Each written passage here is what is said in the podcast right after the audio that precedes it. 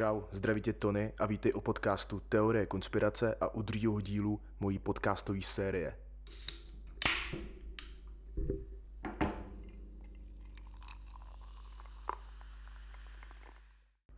Nejdřív jsem chtěl druhý díl začít něčím ne tak úplně podobným, jako byl filadelský experiment, ale ono mi to později jenom přece docela dávalo smysl pokračovat v něčem, co má na sebe nějakou návaznost a člověk ty dvě události může nějak vstřebat současně, bez vlastně delší časové prodlevy, co by nastala v případě, kdyby měl být projekt Montauk například sedmou epizodou. Protože filadelský experiment, o kterém se se bavili v prvním díle, a projekt Montauk jsou na sebe napojený a obě události spadají pod Project Rainbow, nebo česky taky projekt Duha, Události Montauku se tak ale měly odehrávat až po experimentu na filadelský námořní základně. A někteří Montauk tak dokonce označují za pokračování tohoto experimentu, jelikož se mělo i nadále pracovat se schopnostmi teleportace a cestování v čase. Tentokrát se ale nemělo jednat o pokusy, které by měly teleportovat nebo kvůli zneviditelnění posílat zpět v čase předměty, ale jednalo se o pokusy s lidskou myslí – Konkrétně se zde měly údajní věci zabývat tím, co je neviditelné v lidském bytí, mentální stránkou člověka a telepatí. Asi si museli tenkrát říct, že když to dokázali s obrovským bojovým křížníkem, proč to neskusit jen s lidským mozkem a myslí celkově. Údajný pokusy se měly odehrávat na starý letecký základně a v Camp Hero na Long Islandu ve státě New York, na místě zvaném Montauk Point. Přípravy na projekt začaly už někdy v 50. letech 20. století – a počátkem roku 1970 se mělo dát všechno do pohybu na necelých 10 let, kdy měly tyto experimenty probíhat. Základna byla totiž opravdu do začátku 80. let oficiálně v provozu a někde se datuje, že pokusy probíhaly i nadále po uzavření komplexu. V podzemí se má totiž nacházet komplikovaný systém laboratoří a tunelů, který vedou po celém pobřeží až pod město. Proto můžeme předpokládat, že se to celé mohlo jen tak na oko pro veřejnost zavřít zvenku a pokusy nadále probíhaly v podzemí. A taky bych rád řekl jenom pro představu toho okolí letecký základny a té části. Montauk je taková malá porostlá část úplně na konci Long Islandu. Z toho ještě jednu pětinu té oblasti zabírá jezero Montauk a další menší přilehlý jezírka a kolem dokola, kromě jednoho úzkého koridoru, co tu oblast propuje se zbytkem poloostrova, je akorát moře. Prostě takový ideální místo pro nějaký tajný vládní účely. Klidně si tu lokaci můžete i proskoumat tak jako já na Google Street View, teda vlastně jenom tu na povrchu, kam se dostane veřejnost. Ty tunely tam bohužel nejsou. A jaký byl vlastně přínos pro vědu a smysl tohohle z toho všeho, co se Montauku údajně stalo? Například bylo zjištěno, že stimulací počtu tepů a šířky jejich impulzů je možný uměle tvořit tok myšlenek. Na to postačila židle a senzorické cívky – který přijímali signály od testované osoby. Ze šesti výstupů se myšlenky přenášely do transformátorů a následně pak do počítače, který zpracoval data z mozku a na obrazovce zobrazil jejich třírozměrnou a plastickou podobu. Během čtyř let existence projektu měl být vyvinutý přístroj, kterým bylo možné ovládat další mentální úrovně testovaných osob. Zařízení dokázalo nejenom ovládnout mysl, ale taky kopírovat, číst a ukládat již vytvoření myšlenkové struktury – a v roce 1977 už dokonce zmotňovat obrazové představy testovaných osob. Pokusy byly samozřejmě dost brutální a na bolesti a dlouhodobý následky o něch testovacích subjektů se moc nehledělo. V tomhle bodě vám tahle teorie už může něco trochu připomínat. Jedná se totiž o jednu z hlavních zápletek populárního seriálu Stranger Things od Netflixu. Seriál se tohle konspirační teorií přiznaně inspiroval a základna v Montauku má tak být reprezentována Národní laboratoří ve fiktivním městečku Hawkins. Eleven nebo taky L, jedna z hlavních postav, je právě ta pokusná unesená osoba, na který se experimenty ovládnutí mysli a její teleportace bez jakýhokoliv slitování provádějí. Za tohle byli dokonce i bratři Dufferovi, což jsou tvůrci seriálu Zažalování jistým Charliem Kesslerem. Ten tvrdí, že mu bratři ukradli jeho nápad po tom, co se jim svěřil s jeho představou na filmovém festivalu Tribeca v New Yorku. Jeho důkaz měl být i Charlie 8-minutový snímek s názvem Montauk z roku 2011, který uvedl rok poté na udílení studentských cen na Mezinárodním filmovém festivalu Hamptonu. Dva dny předtím, než měl soud začít, Kessler ale stáhl svoji žalobu a dál to nikam nějak jako nepokračovalo. Teďka ale zpět k naší konspirační teorii. Tak jako u Eleven měla údajně americká vláda vybírat pokusní osoby. Měly to být siroci, dospívající nebo bezdomovci. Ideálně prostě osoby bez rodinných vazeb a po kterých se nebude nikdo schánět. Jelikož při experimentech docházelo k vysoké umrtnosti testovaných subjektů. Mělo se totiž zjistit, že frekvence o rozhraní 425 až 450 MHz vytváří v lidské mysli jakési dveře pro příjem cizích rozkazů. Mozky přítomných ale umíraly a přesto žili dál s vysokou inteligencí. Když ale frekvence spadla a test skončil, nezbyly testovanému moc vysoké šance na přežití. Jedním z těch vedoucích na projektu a zároveň i přežiší měl být Preston Nichols. Ten v roce 1992 vydal knihu s názvem Projekt Montauk – Experimenty v čase.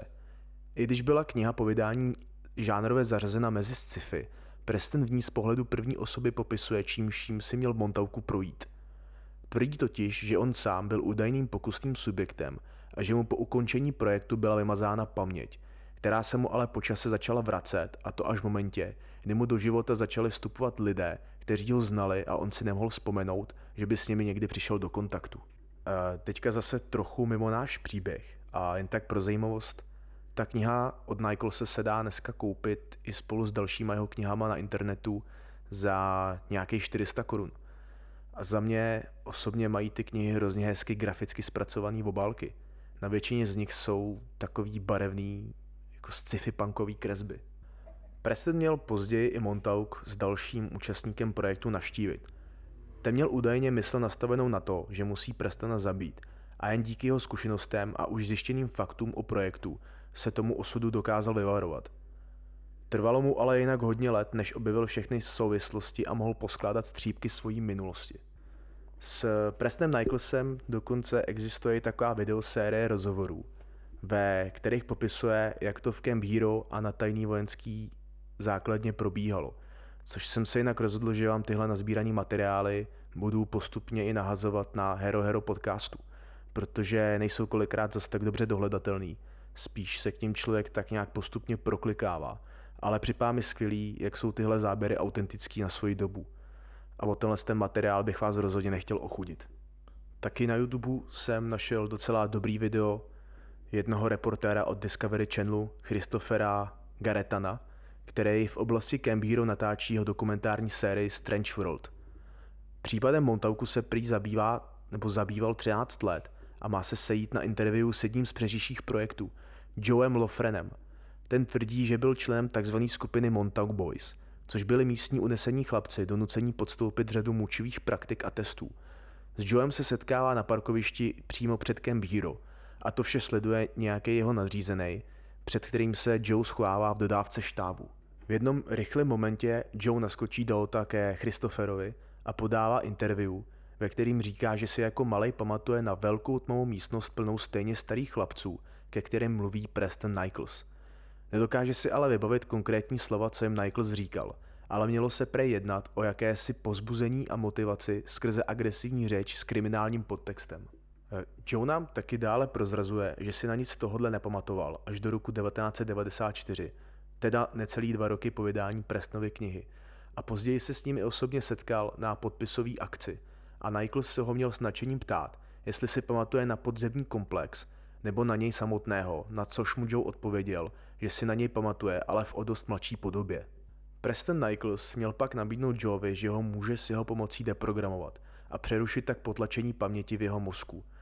Joe uvádí, že se jednalo o jakýsi stav hypnozy, který trval asi přibližně 20 minut a Preston si měl vše nahrávat na diktafon.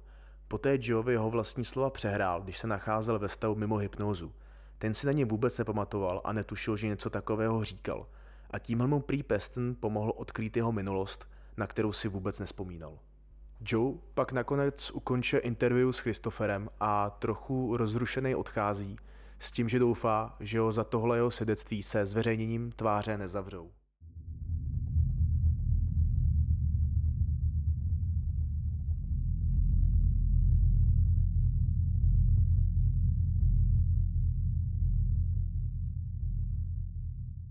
5. října 2018 oznámil Peter Moon, dobrý přítel a spoluautor několika knih na Facebooku smutnou zprávu, že Preston B. Nichols umírá na následky infarktu. Ono by se dalo říct, že tuhle celou konspirační teorii odstartovalo až vydání Prestonové knihy o projektu Montauk. A tak bych vám rád z ní ještě zmínil pár útržků, který jsem vybral na základě toho, jak mě osobně přišly zajímavý. K podobným experimentům mělo docházet i v bývalém Sovětském svazu, kde se měli ruští věci pokusit ovládnout lidskou mysl už někdy v 60. letech 20. století. Tahle představa byla taky víceméně zpracována v seriálu Stranger Things.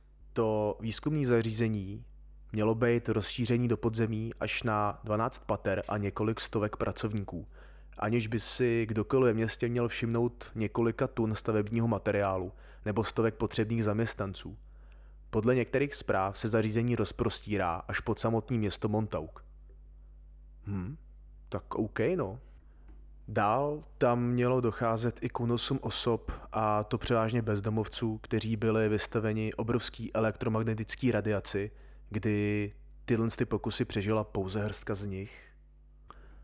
Kromě bezdomovců byly provedeny experimenty s ovládnutím mysli i na ztracených chlapcích, kteří byli uneseni a přivedeni na základnu, kde podstoupili program fyzického i duševního mučení, aby se jim zlomila mysl a morálka a poté byli přeprogramováni na lojální služebníky.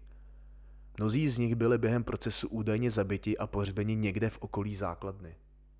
Během probíhajících testů bylo vytvořeno okénko v čase, který umožnilo výzkumníkům cestovat kamkoliv v čase nebo prostoru.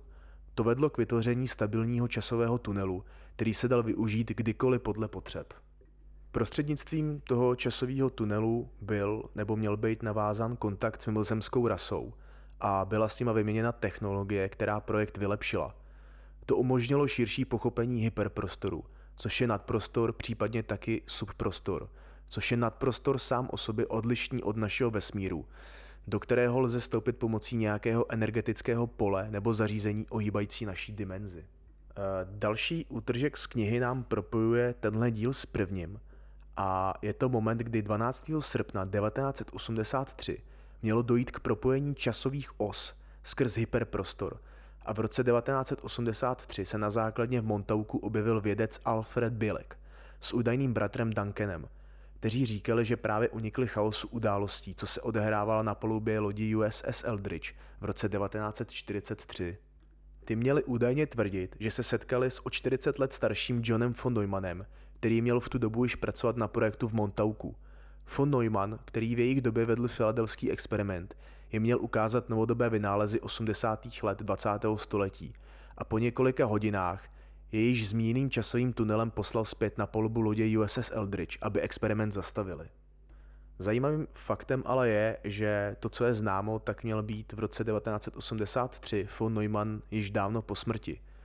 Měl zemřít uh, již v roce 1957 na rakovinu a tak se o jeho umrtí spekulovalo jako o sfingovaném aktu americké vlády, aby se mohl vědec von Neumann naplno věnovat potřebným výzkumům. Kdyby v roce 1983 opravdu žil, bylo by mu nějakých 80 let, což není úplně nereálný věk potenciálního dožití člověka.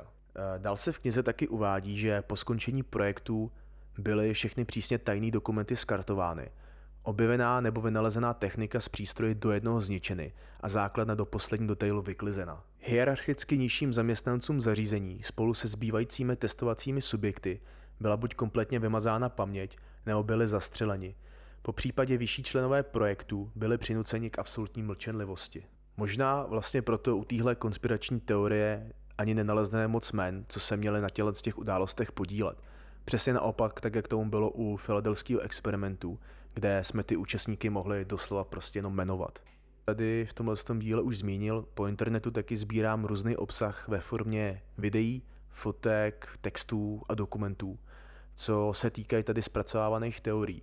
O ten vás rozhodně nechci připravit a tak ho najdete na mým Hero Hero teorie konspirace. Nahodil jsem tam taky už například dopisy, který Carlos Allende měl zasílat Morisi Jezupovi ohledně filadelského experimentu a sestříhal jsem tam přes hodinu trvající rozhovor z 90. let s Prestnem Nicholsem. Tam se můžete taky prokliknout i přes můj Instagram Teorie konspirace, psáno bez mezery, kde bude mimo jiný taky více informací k budoucím dílům.